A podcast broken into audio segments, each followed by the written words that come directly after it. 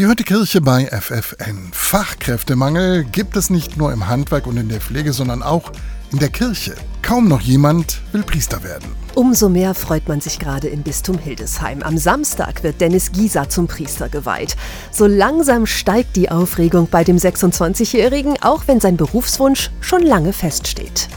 Ehrlich gesagt, seit Kindheit an. Also solange ich denken kann, spielte das irgendwie immer eine Rolle. Dann gab es natürlich, wie es so bei Kindern ist, irgendwie alle wollten Feuerwehrmann werden, dann wollte ich auch eine Woche Feuerwehrmann werden. Aber die, so die Schönheit der Liturgie, das hat mich irgendwie schon von Kindheitsbein an fasziniert. Denn Dennis Gieser ist in einer sehr lebendigen Pfarrgemeinde in Hildesheim groß geworden. Er war Messdiener, Pfadfinder, Sternsinger und hat in dieser Zeit viele schöne Erfahrungen gesammelt.